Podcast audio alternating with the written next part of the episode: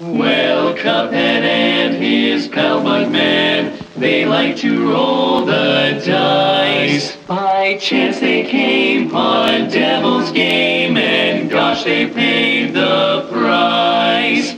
Paid the price. And now they're fighting for their lives on a mission fraught with dread. And if they proceed but don't succeed, well, the devil will take their heads. How's it going, everyone? Welcome to another episode of Soapstone. My name is Jake. I am joined by my co-host, as always, Dave. How's it going tonight, Dave? Dandy is my choice of word for this evening. Hmm. Are you feeling dandy? Are you a dandy? I am not a dandy. so this actually came up in a podcast I was listening to recently. Is it this one? Is I don't listen to this podcast. Everybody knows that. um, but basically, a dandy is somebody who has a very well permed and trimmed style. Mhm. They're very classy, very dapper. posh? Yeah. Mhm. I'm not that. If you've ever looked at me, I look like a mildly homeless person. um, I, I like the term mildly homeless. You're like, I my- have a my, home. My I don't beard spend a lot of time a little more there. together. um, but to be fair, like I do have a hole in each shoe. Mhm. Uh, My face is a little bit overgrown. Hair's a little bit shaggier. I'm wearing a hoodie and jeans that I've had for a while. Right. I mean, it's your standard get up, though. I mean, I don't know. I feel like maybe not not all guys, but definitely people I've interacted with a lot or friends I've had over the years. They've had a lot of acceptance for someone looking like they were Arthur from the PBS show or something, right? Like they literally had the same outfit and wardrobe. Oh, I don't get suspicious when if I see someone and they're using the same hoodie they're always using. Well, to be fair, like a jacket, you're gonna wear a lot more often than like the same T-shirt. Yeah. That's true. I maybe get a little How many suspicious. overcoats do you have? I don't know, twenty. no, Although- I have I have two. I have the hoodie and then I have the jacket, Mhm. and everything else really isn't warmth. They're all kind of like long sleeve overshirts. Because I like to do t-shirt, some type of overshirt. If Gotcha. I'm going outside, a jacket or an extra layer. and you have like the the um the hoodie is the less formal of the two. The jacket would probably be your outerwear for This is my snug, going to- comfy wear. yeah, But it also looks like I sell drugs to people. right. Which is really inconvenient when you're trying to sell drugs to people. Am I right? so, anyways, any way to keep the podcast afloat, um, financial donations, anything like that. uh, speaking of drugs, uh, whoever decided it was a great idea to make today's game the way that it was made must have been on drugs because it was a lot of work. Yeah, that's, that's what I like to do. Get really high and then be very productive.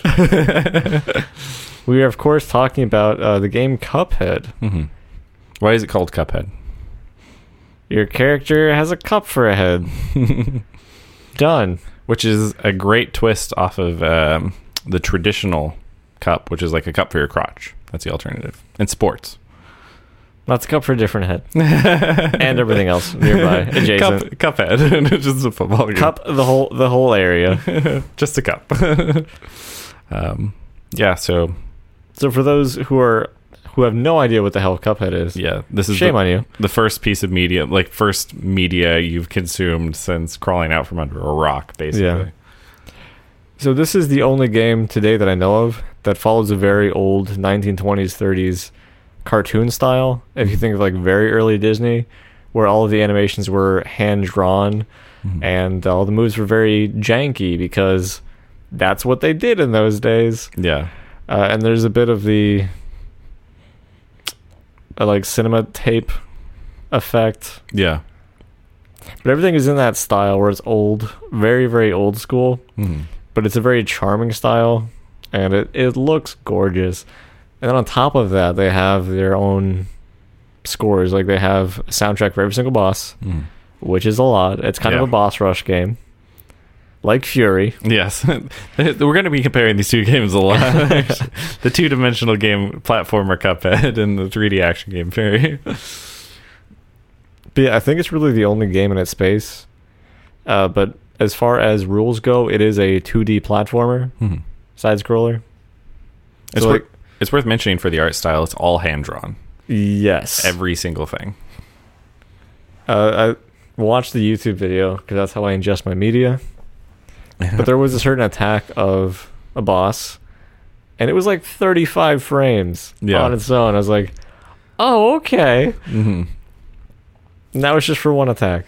But Yeah, it's it's like you you were talking about like the old animation style, like the the Disney approach like or whatever. Steamboat Willie era. Yeah, just like frames upon frames, and they're just moving them back and forth to like simulate animation and things. Um, this is all a hand drawn, the whole thing. So uh, the frame rate, I don't actually know what the frame rate is in the game, but it's very smooth because they basically cut no corners. So there's a lot of um, curved edges as a result. Um, but it looks tremendously impressive to see uh, the protagonists jump around, fire their projectiles, bosses swing out attacks, do transformations. Um, every part of that just looks Insanely ridiculous. crisp. Really, really freaking good. And sometimes creepy. Oh. There's, there's never been a point of this game where I felt like it did not handle well or something looked bad. Now, to be fair, I cursed at the game immensely. Uh, when Jake and I were playing, uh, we played over remote play, even though we both had our own copies. Because for whatever reason, I have shit internet. Yeah. But since we were both using controllers, I was on voice activity. So Jake would occa- uh, occasionally hear me punch the table out of frustration I can I can confirm. when we died for like the, the 25th time on a boss. Yeah. Because we did this whole thing as co op. I had done some solo a while back, and I kind of just stopped playing after a time. Not to say that it was bad, it was just I got distracted. So I've only played I've only played co-op. Uh, co-op just introduces another. It's uh, what do you remember his name? Mugman. Mugman. Yeah. Super fighting robot. Mugman. Uh, whereas if instead of like an old text-based adventure game where if you type that out you would just attempt to mug a man, right? it's not that. It's just a guy. Um, the city guard notices. but I've only yeah exactly. I've only played I've only played co-op. You played single player. Yeah. How does the difficulty vary? Because I know there's mechanics in play. So all of the mechanics are still the same.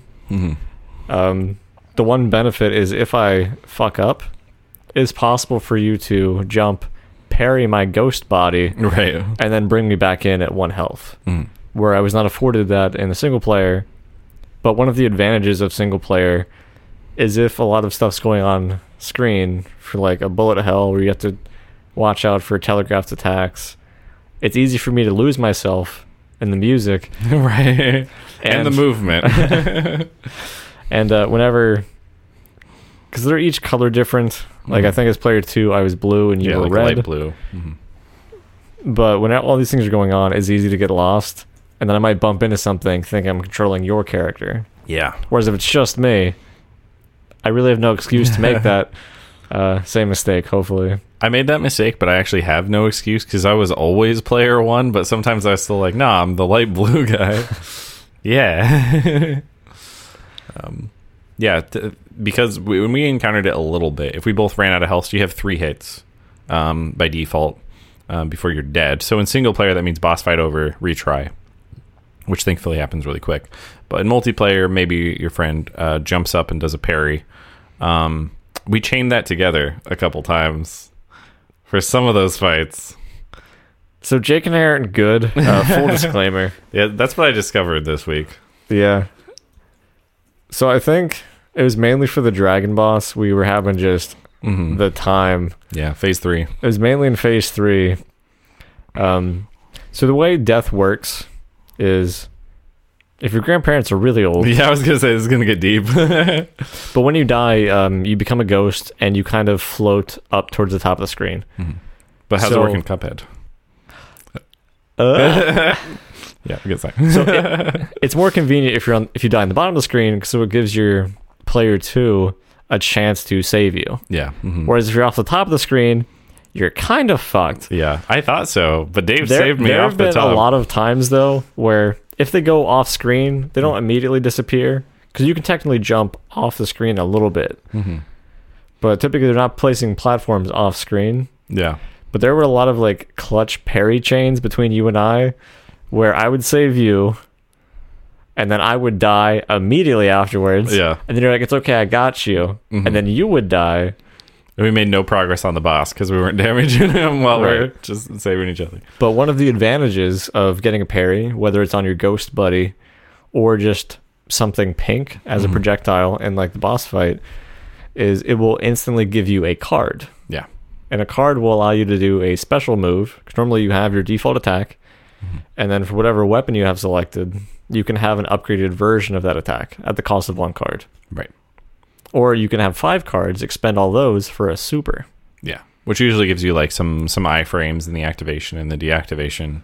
But usually you're po- popping out a lot of damage at that point. Yeah. Like the traditional one, I think the first one we got really like just turns you into a giant bomb. And you uh well, if you're a plane. If you're a plane it turns you into a giant bomb. In Cuphead, you can be a plane. We'll come back to that. right, yeah. I identify as a plane. Um, if you're in platforming mode, uh, it just is a Kamehameha laser, essentially, uh, out of the cup to to, to either the left do. or the right. Yeah, as you do. Mhm. Um, those are like the primary mechanics. Uh, the boss, we talked a little bit about the um, the boss stage transitions. Mm-hmm. So like you'll get some damage in. Usually, um, the first tran the first stage isn't too crazy, um, but this is very much a type of game where I'm not going to compare every game that we cover to Dark Souls, All right. but I will. All right. I'm, I'm- leaning forward. Where's he going? With but, this? but I will this one. Um, and that's it's kind of expected that you're going to make some mistakes until you learn move sets. And in this case, uh, it applies for stages. So like until you know what sorts of attacks the boss is going to use, there's not a huge chance that I feel like you would figure it out the first time. Right. Like, I will say, to its credit, though, uh, the game does a very good job of telegraphing. So it's not like something that just kind of shoots out of nowhere. Yeah. There's usually like a big wind up in animation, and usually a sound effect to go along with it. So if you are paying attention to just what the boss is doing, you could theoretically say, "Oh, it's going to be something like this." right. Like when we were facing the bird that's in a house. Yeah. I forget the name of the boss. That's all right. I'll look it up so While I looking pretend it I knew it the whole time. it kind of puts out like a, a comical glove which with three fingers so you can kind of tell it's going to be like a, a three-pronged attack that kind of spreads out Yeah. You're talking about Wally Warbles. Yeah. ah yes wally He's a robot. but yeah uh, just stuff like that it does a really good job of conveying the information but again if you are like me and you miss it on the first 17 attempts right. you, you can pick it up yeah. and it feels really good to actually beat a boss Mhm. because a lot of times when you get the knockout jake and i both like audibly sigh afterwards like oh Oh, jesus thank- christ thank God." finally done with that shit because i don't know how many times like for any of these bosses here uh, we've probably died 20 25 30 times yeah. Well, let's go with that. there's a a part of the game in area 2 where it'll tell you how many times you fucked up yeah. we stopped going back there There's a lot.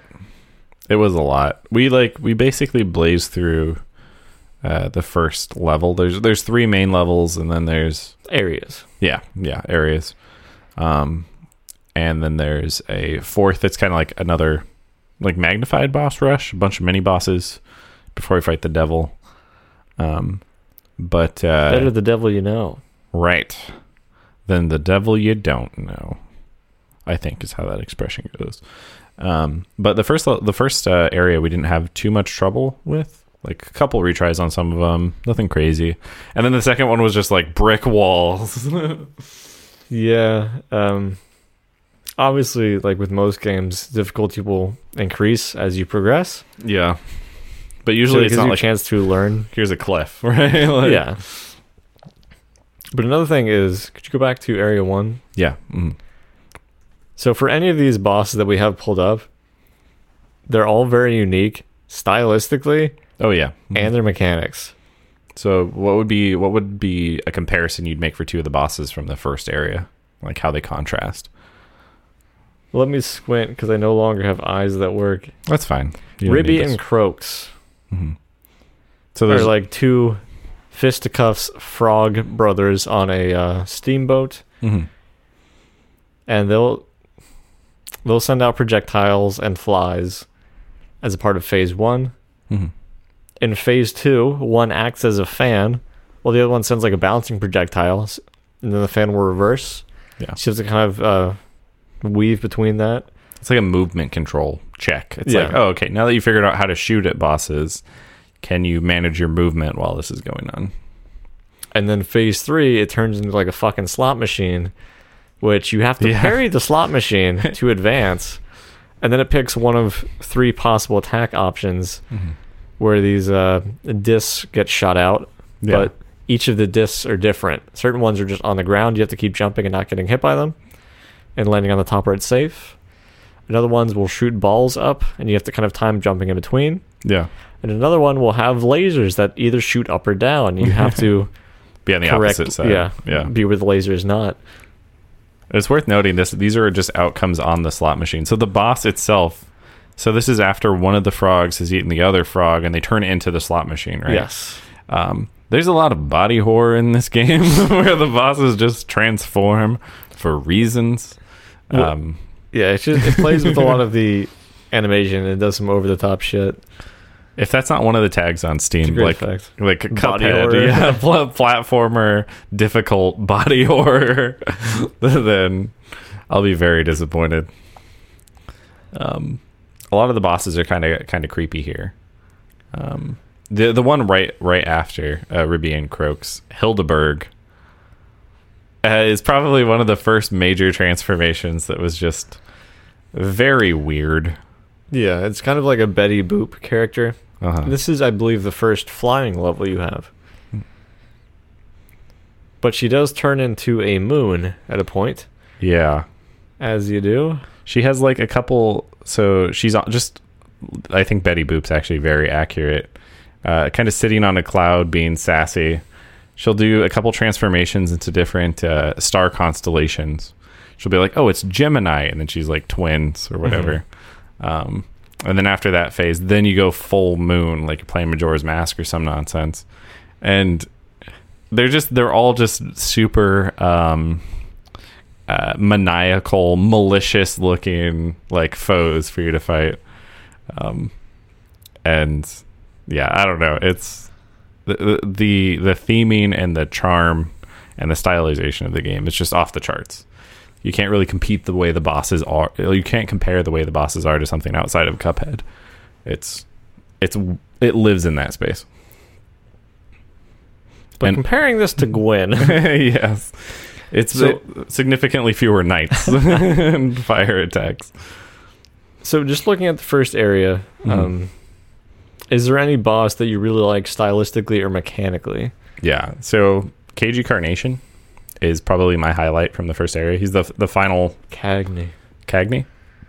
That's fair. Cagney Carnation, final boss from that area. And not only is he kind of like doing the cha cha a little bit with his hands, he's a big he's a big uh, sunflower. It looks like. Mm-hmm. Um, uh, he also kind of uh, has phases where he'll um, threaten different parts of the stage. So he'll have like vines creep out, and he's like, "Oh, there's there's three platforms here, and you have to be on the one platform that's not besieged." Not being attacked, yeah. Um, so like it requires more awareness of what's going on in the fight, but he's also not a pain to hit. Uh, you can basically just fire towards him on that side of the screen constantly, Yeah, and you can expect your damage is going to be pretty consistent, which I appreciated. I really like those bosses, so I can just focus on not getting hit. Yeah. Because that's uh, the most punishing, since you only get a, get away with those three hits. hmm We talked about uh, you mentioned the dragon earlier, and early on in this, because you have some experience in this game and I didn't. Um, there's a shop where you can spend coins that you get from like uh, adventure mode. Oh yes, I did tell you about the shop. I remember this. Now. right. Jake, Well- there's a shop over there. That's what the money's for, you dumb dumb. the you get these coins you can spend them on upgrades replace your primary ability replace your special your super and um, i was just like i have no idea what any of these things do and dave's like all right i'm going shotgun we're going this we're just like loading up like it's left for dead or some nonsense yeah. um, So I think each one of them has like a different functional use, but at the end it really depends. Like you can get away with the starter gun throughout the entire game, 100%. mhm. Uh, With certain things, like Jake was referring to the shotgun, it doesn't sh- pr- uh, travel all the way across the screen. It's kind of just out in front of you, but it has more projectiles. So if you are up and close and personal, you actually will damage the boss or enemies faster. yeah So if you feel comfortable being up close to a boss and you know the mechanics, you just want to poop out damage, it's really nice. Um, whereas there's certain other bosses where I'm afraid to get close and I really need to focus on mechanics. Mhm. So there is a homing shot. yes It deals a little bit less damage, but My I shot. literally don't have to aim. my home my shot yeah um but you you said there was going to be some bosses we would need the homing shot for and you were right It's it's mainly for phase two of the dragon. There's like um uh, for phase two, uh, so this is the one where he sits at the bottom of the screen, periodically fires um I guess steam up the left side of the screen, so you can't go all the way uh, back. so there's a dragon yeah, I'll let you just describe this a little more. and his face shows up on the left side of the screen. hmm and you and the dragon are kind of traveling to the right. You're kind of jumping on clouds. The whole, the whole, Mm-hmm. From all, all phases of the fight, Yeah, you have to jump on these cloud platforms.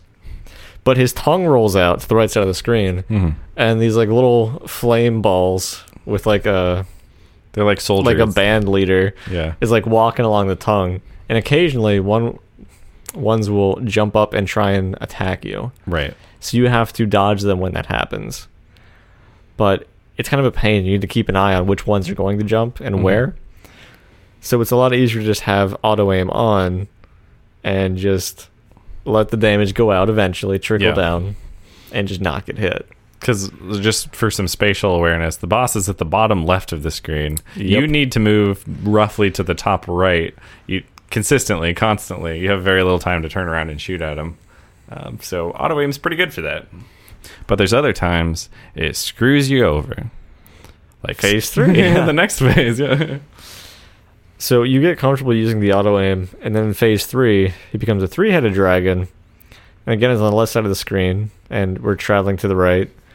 Uh, but he will shoot out these little fireballs. Yeah. easy enough to dodge if you're paying attention. But if you shoot them and break them, uh, they kind of shotgun out in cardinal directions Yeah. up, down, left, right. The Uh, as my GPS says. Yeah. Get- turn, Turn up. up. Yeah. turn up for what? oh, that was so close. Uh, Yeah. Let's just go back and we'll just redo that joke. Do that in post. Turn down. For what? There we go. We made it there in the end. Um, Anyways, the projectile splits. projectile splits. So if you are just like shooting out uh, the auto homing shot, it will see that as something it needs to hit. Right. It will break it, and now you have extra projectiles to deal with on the screen. hmm um, and you don't have free space to move around. You kind of still have to jump between these cloud platforms. Yeah. So you'll either get hit by it or you'll fall off. Or if you're me, both. and more appropriately, your ally has to deal with the projectiles that you're Mhm. creating. We screwed each other over so much. How many times in these boss fights did we both die at the exact same time? oh my time? gosh, it was a lot. It was efficiency. It was efficient restarts. That's all it was. Yeah, yeah. Um, So we also mentioned the plane levels. mhm. So those are still. I don't want to say side scrolly. Yeah, there's You're kind of like- always on the screen, but the the screen itself will change. Yeah. Because It's you a- are flying around, you have free movement. You're always shooting to the right side of the screen, There's definitely and then you can transform into a small plane where you can maneuver a little bit quicker to help dodge some of those attacks. But then it kneecaps your range. yeah. It's just like a shoot 'em up, one of those flash games. Yeah. you're just a plane. Same thing. it's basically. Um, It is interesting because you can't use any of your your um your normal unlocks on these. Like, yeah. So like if you went with shotgun or auto shot, that doesn't apply here. You just have plain bullets. Yeah. Plain old bullets. Plain old boring ass fucking bullets. Although the mini plane can keep shooting, and it kind of has like a really short range pea shooter, and it's hilarious. It's kind of great. It's it's adorable. Yeah. But it really, really is necessary to uh, weave through a lot of situations. Hmm. Because I feel for every single boss fight you have outside of the first area, it's like, hey, so here's the boss. You're like, okay, cool. Here's some mechanics they have. You're like, okay, I'm on board. They're like, and this. Yeah. And you're like, all right, my arms are kind of full. And they're like, and this one last thing. yeah. So you can never just kind of shoot idly and dodge one thing. Mhm. There's usually multiple attacks going on. You have to be mindful of. yeah. They remove your laurels right at the beginning. So No laurels. no laurels. No resting. Ain't no rest for the laurels. All right, area two. Area two. Who who did you like? Who did you not like? Um, I actually, so we spent a lot of time on Wally Warbles or Warbles, the bird in the birdhouse, and he's got some some really interesting transitions. But I actually really like the, the um, hmm.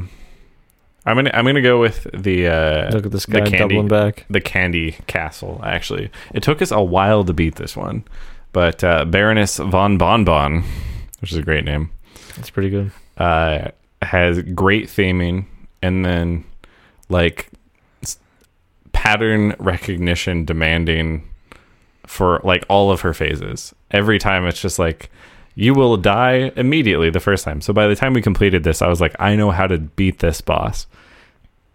I might not have been that good at it, but I, I know how, exactly. I just need to apply these skills. yes. But she's actually a two phaser.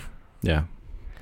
So phase one, uh, she's kind of like, Phase one is stun. Phase two is, oh no, yeah, huh? kill. Right? No, phase three is kill. Sorry, go ahead. It's supposed to be a Star Trek joke, but I can, literally can't oh, remember. oh, remember. set phasers to stun. yeah, Get out of here, man. I will. All right, Oof. see you guys. Have a good night. I need a new co-host for the podcast. Please apply.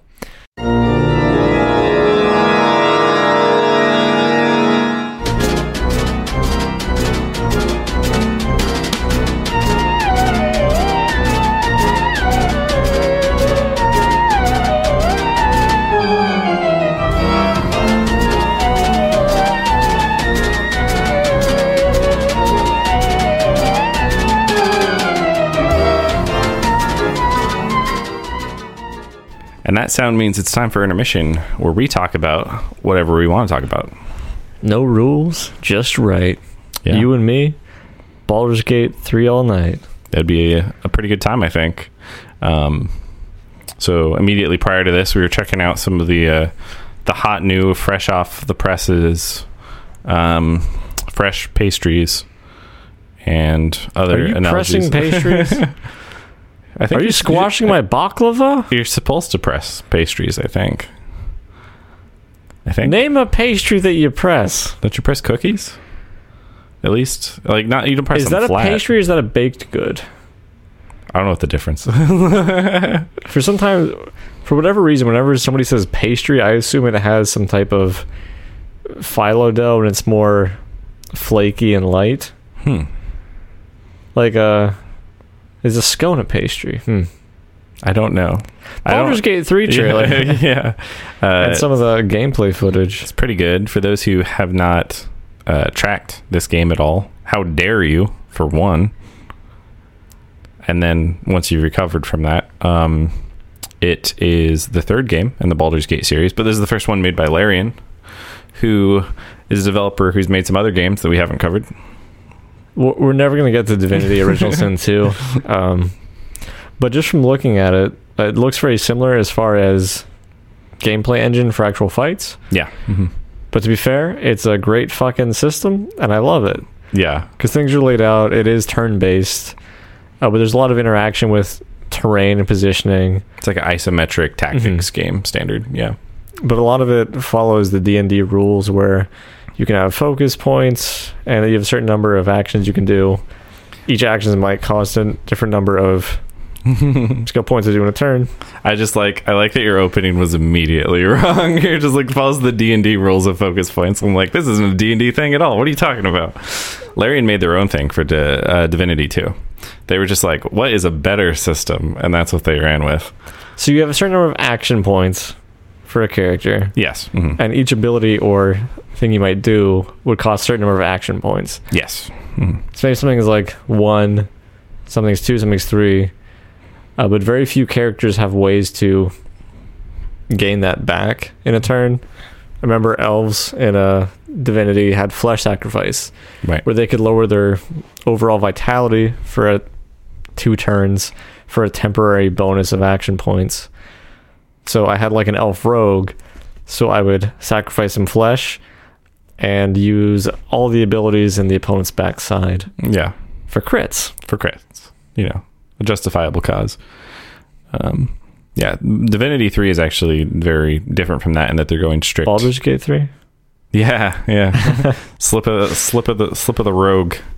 Um, no, Baldur's Gate three. It's uh, interesting that they're operating within the constraints of fifth edition, which in some ways, I feel like you could make an argument that Divinity had some system uh, choices that actually work better from a video game perspective.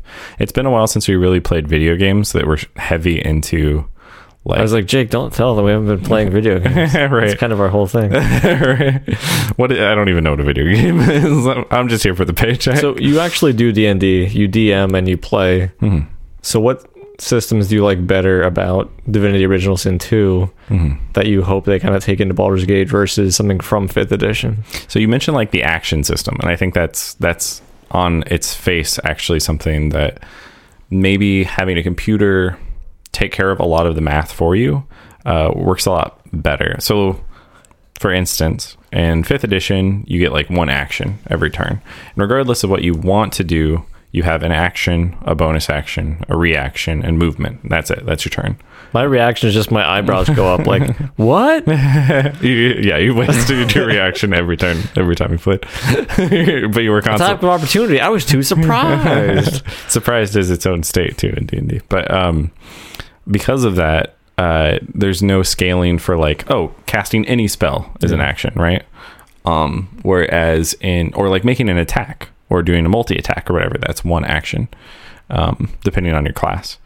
Whereas Divinity had more of a pool system, so like really powerful attacks um, or multiple simultaneous, you know, like a bunch of melee attacks in tandem. You had an economy built out in that action system, but you wouldn't want to track that at, at the table, right? Like for a pen and paper game, you wouldn't want to be like, oh, I have 10 points and then I did this thing. Now I have seven points and I did this and this and this. I mean, people probably do because I'm sure there's a system that literally works like that, but it's right, but it's much more of a laborious pain in the ass. compared to having a computer handle it for you. Um, so I actually think that they're kind of operating in a constrained system here, where yes, it'll be D and D, but that doesn't mean every part of the system will be better for it. Like I, I have my own gripes with the roll twenty system, so it's it'll be interesting to see what it ends up being like. Um, the gameplay looked pretty good though. Yeah. It looks nice. Uh, for me, it's probably going to be because I didn't really play any of the previous entries Mhm. Baldur's Gate 1 or 2, or 2 Chain of Memories. Um, but I'm hoping that 3 will be an extension of Divinity Original Sin right? You want to? Uh, where it's just in that fantasy universe, but it's really solid RPG and, and very in depth story. Mhm. And based off of like the early gameplay we saw, it looks like it will be. Like it looks very Divinity, just with the D and D rule set. Yeah, I can't imagine they replace their whole engine and everything. Mhm. So I'm sure they're building off of stuff that they've already worked with Yeah, and know. But to be fair, they know it really well. And it kicks ass. Yeah. So the fact that it's a video game will help them deal with a lot of that crunch. Um, so whatever system they do, I trust Larian will uh, do the best they can with it, and like their track record has been pretty good. So I'm looking forward to this game. Um, so you guys should also be looking forward to this game if you like RPGs. And we'll figure out how many people can fit in a campaign at a time. It's probably gonna be four. So Jake and I will need uh, two other two other people. Willing subjects. Supports. Yes, you won't deal damage. Please heal me.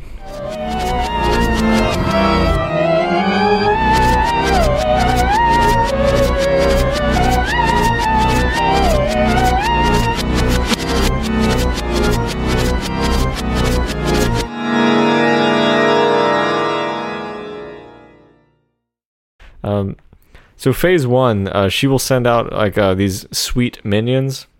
So it could be like a jumping cupcake. Um, it can be a waffle that kind of splits out in eight directions. It could be a gumball machine that's just shooting gumballs. It could be a giant candy corn that moves around. Mhm. And basically, a lot of it comes down to just moving out of the way of stuff and shooting down the ads. Yeah. There's the cupcake too. That one sucks. That's the first one I mentioned. oh, I missed that. Yeah. As soon as I heard candy corn, I was just thinking like, and who really likes candy corn? And the rest fled my mind. Ca- I like, I like a handful. Like I'd be fine with five or six, Yeah. but then I want actual things after that. Food. Yeah. But also, like, on top of that, she's sending out these like very small jelly beans along the ground. Oh yeah. So you're like, oh, I'm gonna dodge this guy's jumping attack. Cool. You get beaned. And then you get beamed in the shins, and that takes one of your lives, Mhm. and it sucks. It does suck. So it becomes a lot of uh, managing everything that's going on. But by the time you actually beat it, you figured it out or lucked your way into Yeah. I, I don't feel like you can luck your way through this one because phase two is like Well, it's not pure luck, obviously. right. Yeah. But there's some times where I feel like I just I didn't fuck up long enough to win. hmm I gotcha. You were good enough. Yeah, I never felt like yeah, crushed it. Yeah, yeah, yeah. Like the phase two of this is after you've beaten her her minions.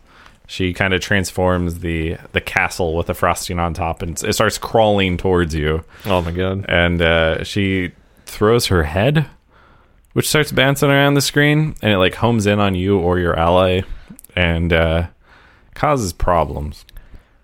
I feel like there's another attack that maybe goes. She on. also throws like a giant rolling peppermint Mhm. on the ground. yeah, So like you have a platform that moves back and forth through both phases, and you can use that as needed. Um, but yeah, it's really managing where you can move and when. 'Cause there are a Mhm. lot of situations where I'm like, I'll be over here, and then everything closes in on me. I'm like, that was a mistake. I'm panicking. One of the tools though to get out of these sticky situations is your dash, which you have by default. You mean smoke bomb? No, I, know, mean I know, I know, yeah. Uh, you can upgrade your dash to be smoke bomb. Mhm. So instead of just moving a straight line, you kind of blink over. Yeah. So that allows you to essentially get through a lot of enemies and projectiles, which uh, we use to uh, great avail. Yeah, I would not be able to play this game without it. I'm Yeah. fully convinced at this point. I could not have a different dash that didn't give me iframes. Yeah, it's just super needed. I would Mhm. sometimes just panic hit it and be like, "Yep." Yep. There's, I'd find myself in situations where I'm actually already on the side of the screen and I'd zero movement dash just for some iframes. Let a like a projectile go through or something. I thought if you dashed, you always move forward. Uh, you do, but if you're already there on the Oh, edge okay, of the on screen, On the edge of the screen. Yeah. right, Mhm. right. then you can use it. Um, and yeah, some of the times that the game actually started to get really hard, it's because we were like playing an extended session or something, and I would forget about dash, or I'd like forget to jump, or I could, you know, well, I didn't forget to jump, but, or I would never admit to forgetting to jump. Let's go with that. Jake knows how to jump. I've seen him do it. How dare you say otherwise? Um, but yeah, you constantly have to be aware of the different ways you can kind of approach these problems. You can go small plane, you can do a dash. Like maybe uh, you stop shooting for a little while so the projectile stops splitting. Things like that. The game has a couple points where they will punish you for just auto attacking constantly. Um, one of those is one of the adventures, right? The uh, the one with the trampoline and the balloons. Yeah, so like in between some of the bosses, you can do some stages where it's again just a side scroller, left to right. You can collect coins throughout, and those coins are your currency, which you can then spend at the shop. Mm-hmm. In one of the later ones, it's like a carnival level. There's like a trampoline that moves along the ground, there are these balloons that come on a screen, and Jake and I were like, shoot the balloons, run, jump, everything. Yeah. Every time you shoot the balloons and they pop, it sends out like this shotgun of projectiles in like several directions. yeah, they're full of beads for some reason. Everything's full of bullets at this point. It's nuts. Yeah. Um, we get punished by it and take two or three extra hits, And Then we would die. and then we'd die shortly afterwards. Yeah. We're like, what if we didn't shoot those? hmm That wasn't a quick realization. That was after a period of like 15 minutes. Yeah, it was. It took a shameful. It was a shameful display. shameful display. I am not good at video games. yeah. I just beat my head against the brick wall until my blood eventually starts to erode Hmm. the uh, cock in between. Yeah, that's a phrase. No, uh, it was. We we eventually kind of figured it out though.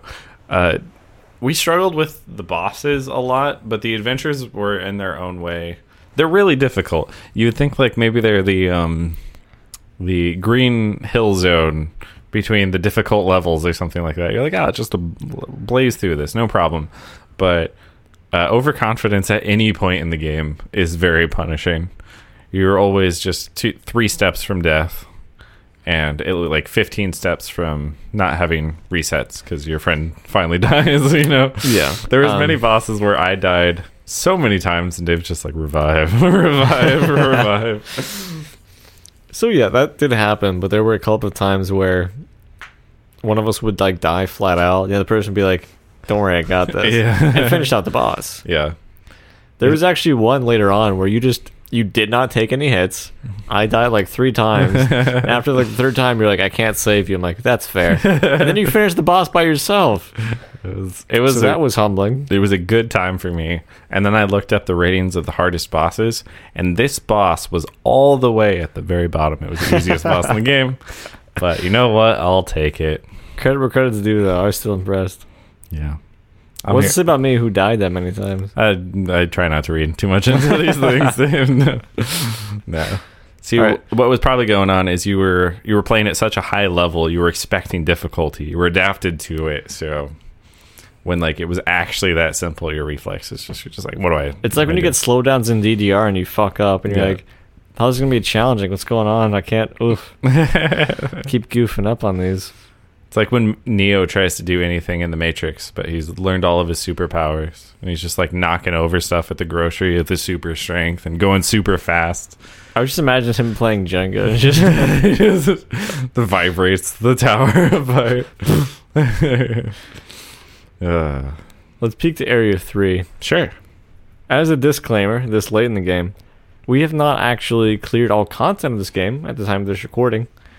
Uh, we did make a decent dent, enough to make uh, some informed comments and decisions.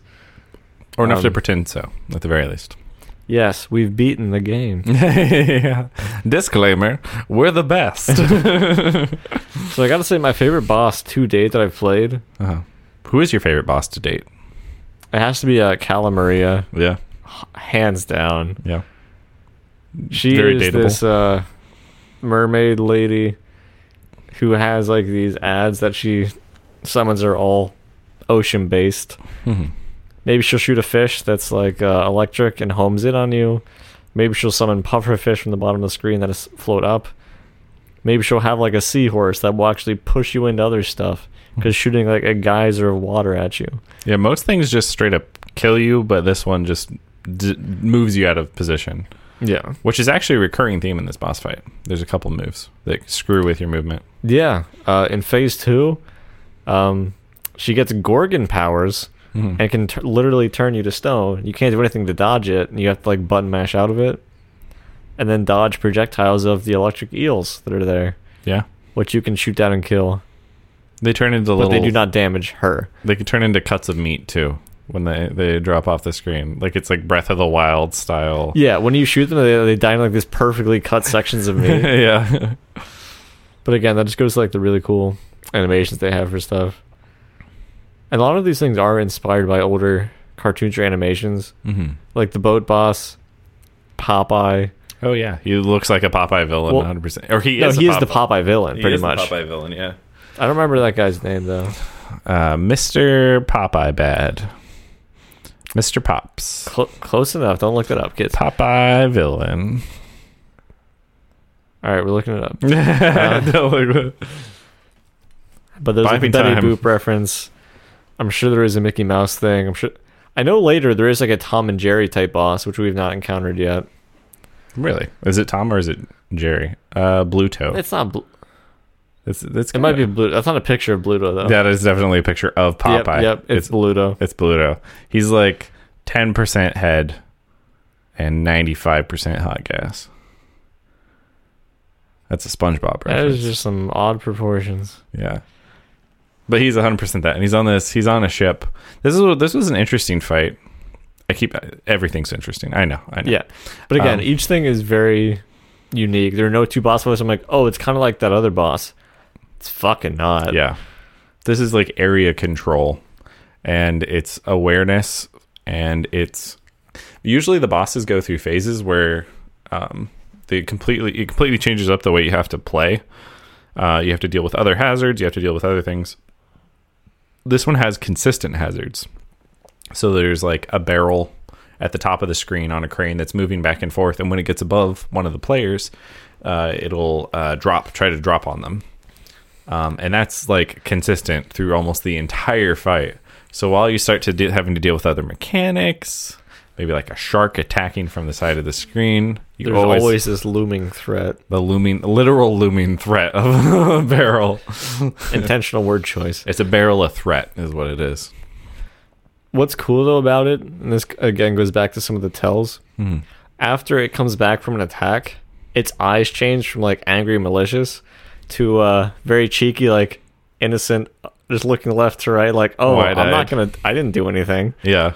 So while it's doing that and pretending to be innocent, it actually won't drop again. Mhm. So you do have a bit of a refractory period where you don't have to worry about it, but it lasts for like three seconds, Yeah. and then it's like, all right, I'm back trying to fuck those guys up.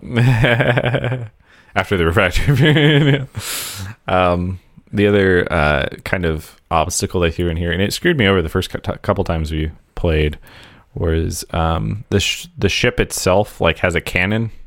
It'll start firing at you, and then that's just on pattern as well. So now you're avoiding the barrel, and there's cannonballs moving across the bottom of the screen, and it just like you were mentioning earlier, it just keeps adding to it. You're Yeah. like, oh, you can handle this. What about this? And what about this? It's really interesting when you see like multiple animations going on. You're like, all right, timing. I gotta be Yeah. here. And then he's shooting a squid at you, and just like, what are you? What are you even doing? Yeah, it it becomes a lot really quick. It's a lot. Yeah, It is a lot. It's an interesting fight, though, and I don't think we actually struggled with this one.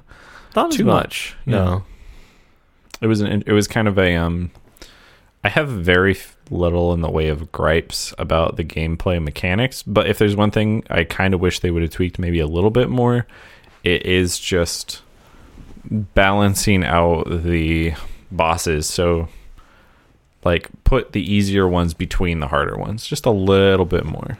Maybe just mechanics a little bit more for that, and just do that intentionally.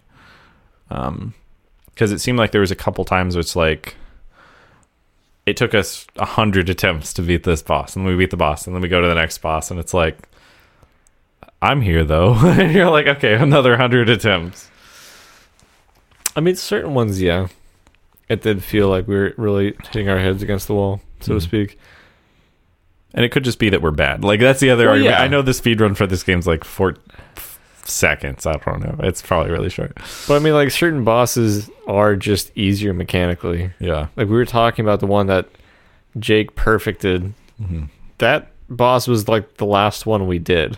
It's pretty close to it. Yeah. That was like the other night, hmm and that was in Area Three. Yeah. So it, it does depend.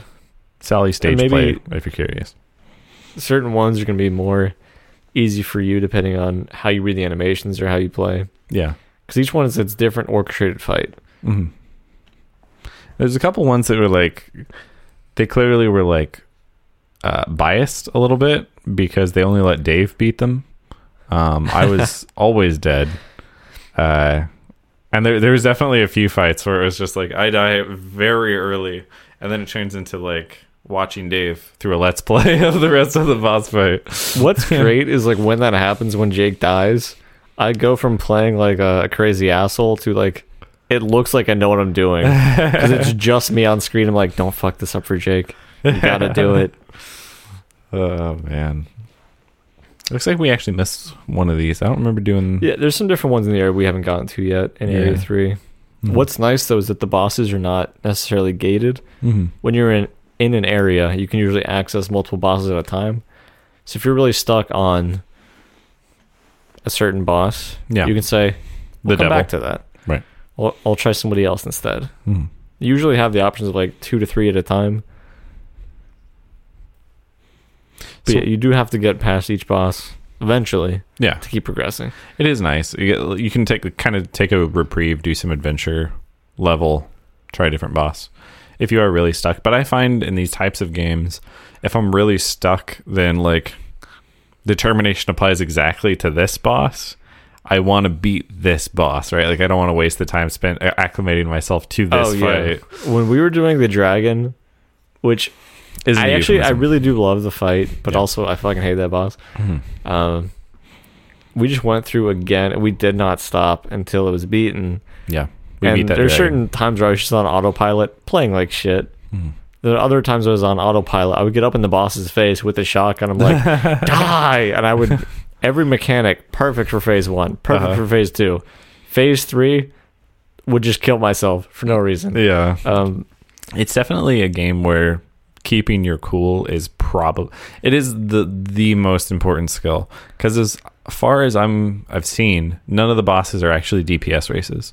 They don't No. have a phase where it's like if you don't beat me before X, it's over. It's just staying alive while applying any amount of damage and you'll get through it.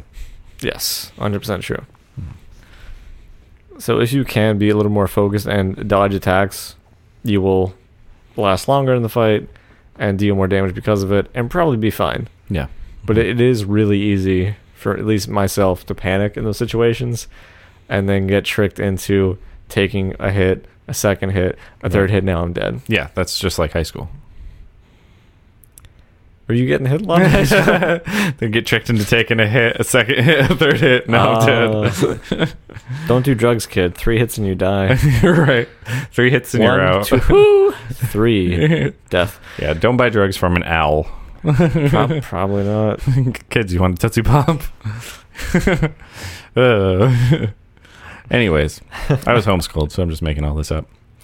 Um, how does this compare to other kind of uh, demanding, difficult platformers that you've played? Because, again, as I've said before, I'm not acclimated to the platformer space, and you are more so an expert in this area. One, do not make me talk about a Hollow Knight too early before we have an actual episode on it. But two, Okay, you can't talk about Hollow Knight. Talk about any other difficult platformer that comes to mind. so I did play Hollow Knight recently. um, I technically haven't beaten the true ending yet, um, but I could do that in probably like five attempts if I hunkered down to do so. Humble brag. super solid game, very tight gameplay. All platformers really need to have very responsive mechanics. Yeah, When you go and jump and stop moving, you're gonna fall straight down. yeah. That's pretty much a key of all mechanics. Is not having that weird momentum. Nothing kills a platformer for me faster than like uh, hitboxes I don't expect or Yeah. non-responsive controls. Yeah, because the whole thing is it comes down to your reactions, and you can control where you are and what you're doing. Yeah, So you can have more aggressive mechanics because you can get around those if you have the skill to do so. right. And you know if you make a mistake, it's your fault. That's Exactly. absolutely essential. Yeah. But also, the boss is trying to kill me, so a little bit of a defense here. So much on me. But while Hollow Knight is obviously a difficult game, uh huh. again, I got to the end of the game, whereas Cuphead, I am actively struggling with. Right. Although you put more time into the massive game that is Hollow Knight. That is true. Yeah. But even in one of the later areas to get to the true ending, you have to do a bunch of very tight platforming. Mhm. I I did it. And I'm not like amazing at it by any means. Right. It was just a little bit of practice at it and I was able to beat it. Whereas this is much more punishing if you do fuck up. Yes. hmm Whereas you have ways to mitigate that in something like Hollow Knight. Gotcha. So it has more. Well, you you just said it. Mitigation. You have Yeah. more things you can put between you and pure skill. Well, I have like ways solve to heal. I have ways to do other things. Yeah. I have more mobility options. Mhm. I'm trying Or- to think of another mecha- um, platformer in general that I play. Mega Man. That's a difficult platformer, right? It it is a platformer. Um, it's kind of old school Super Nintendo difficulty. Yeah. Doesn't actually. I was gonna say it doesn't really compare with this. It's not like you have a projectile main attack that you're spamming constantly through the entire game. Oh, Oh wait. lemons. Turns out we were playing Mega Man the whole time, or Mega Man was playing us. But I mean, as always. it's a good solid mechanic. But another thing with Mega Man is for how the stages are laid out. When you're in like a boss fight, you're in a square arena. yeah. And one of Mega Man X's big things is you have the option to dash and move around and also dash off walls. hmm So you can actually wall jump and stay up if somebody's doing like a ground level attack. Right. There's more strict platforming, I guess. In in Cuphead, the platforms are kind of a function of the boss fights, but Mega Man has actual scrolling left to right platforms much more often. Yeah, but that's for like levels. But like in boss fights, you're always in that square Oh right, yeah, yeah. and it doesn't really move. But yeah, you are given a dash. But You're also given like the wall options, Mhm. which there was a fight in Mega Man X4 where you fight Colonel Yeah. and they give you no walls. And I did not realize how dependent I was on walls until I got shit on by that boss many times. Because I just kind of just like jump away from the problem, like I'll come back down when you're done Yeah. with your tirade. Uh, I will say one thing that is really nice about Cuphead are the very precise hitboxes.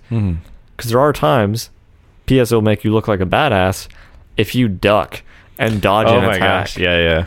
And you keep shooting while you're doing it, so you're just sitting down like.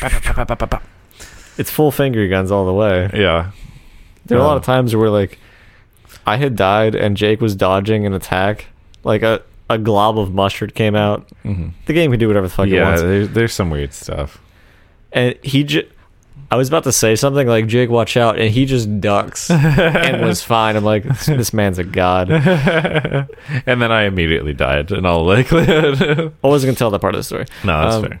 And then I lived forever. Yeah, I, I actually so I think that if I'm the type of person that can appreciate Cuphead, and I do, if it's not obvious at this point, um, I had my reservations going into it because I already, again, you know, not hot on platformers, uh, filthy casual, not that good at difficult games, um, and this is both a platformer and a difficult game, where difficulty is like one of the most publicized things about it. yeah. It's like Cuphead is hard. Um, and it's very true. It is a game where incremental self improvement and learning of mechanics and levels is literally the content. That's the reason you're playing the game. If that doesn't appeal to you, you probably won't enjoy the game because that's out, you what scrub. it that's what it is. Um, but I found that it is really rewarding to make those little incremental improvements start at the basement tier of skill, which is where I was, and sometimes still am, and then slowly work my way up a couple floors until I could like clear one of these bosses, and it really makes uh, victory, the knockout, uh, much more satisfying than if it was like a standard difficulty platformer where you're just playing for progression. It makes um me really appreciate people who can do like boss rushes for a game like this, where they're just like, "Here we go." I was talking to a, a coworker recently um, about this game, and he mentioned that people do speed runs of this, where it's a no-hit speed run um, Ah, for bosses, and if they get hit, so like in adventures, no-hit pacifist is what he was describing. Um, so you only fight bosses, and you don't kill any of the enemies in the levels Huh. the adventures. Yeah, for 100%. Um, and you have to take hits in the levels, but for the bosses, then you ha- then you fight them. Um, and if you get hit at all, they restart the speed run, and that's literally just a category of speed run for this game. And I appreciate that. I recognize that's not where I'm at personally, but but it's a space where that kind of competition can really thrive. I do appreciate the occasional brutal perfectionism. Mm-hmm. Um, because like there were times where we would start a boss fight, take an early hit, and we'd look at each other, not actually physically, Yes. but we'd just be like, "Were you restarting that?" We're like, "Yeah." Want to do like a quick retry because we took a hit in phase one, which we probably shouldn't be taking hits because that's probably the, the easiest phase. Yeah. Um, and we just weren't in the right headspace yet to do it cleanly. I found that the best boss fights that we had are the ones where we do not talk at all. Yeah. We go. We, we're just like not talking to each other. Serious it's mode. just mechanics. Afterwards, we're like, all right, we got it. yeah. I remember one time it was again. I think the um, I think Wally it was Warbles? the dragon. I, I Dragon? Think, I think it was dragon. Maybe it was a different one. But uh, we were moving in sync, like for all of our movements, Yeah. every dodge. Our characters are just overlapping entirely. in phase two of uh, Dragon Fight, yeah, that was entirely like the exact same thing. And I was just, I smiled. I was like, it's happening. just Even in phase one, I remember when we did that. Like it was minimal movements to like dodge the attack hmm while like still attacking and being up in the boss's face. I was just basically playing the game like I live real life. Minimum movement.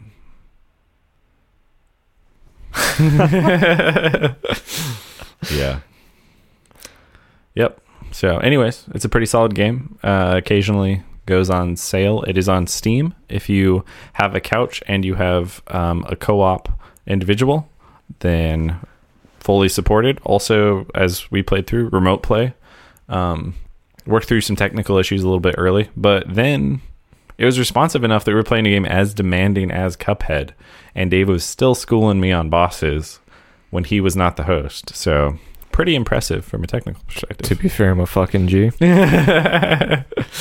Um, Just for the for the room. for everybody listening, hi grandma. I miss you. How are you? How are you doing? Um, I'd like to submit into evidence, and it's just like a, a, a post-it note or something. Just like I'm a boss. My grandma loves me very much. Um, Yeah. yeah. Um, I s- like I said to Jake, it's like even though we're not going to be still playing this for the recording of this episode, I still want to make more progression in this, and at some point, beat it in co-op. And there's no pri- no higher praise for a game than playing it when you don't have to for the next episode of Soapstone. Yeah, look at all the other fucking episodes. Those games suck. uh, yeah, so play the game, buy the game, listen to our podcast. And if you would like to contribute to future episodes in the form of perhaps an idea, you could send it in at soapstonepodcast at gmail.com or you could join the discussion on Facebook at facebook.com slash soapstonepodcast. I think that was pretty smooth. That was pretty good. Yeah. Uh, uh, okay, wait, what was it? It was um until next time. No. As always, we'll see you in the next one. You got it. I got it. Round of applause. All right, thank you guys.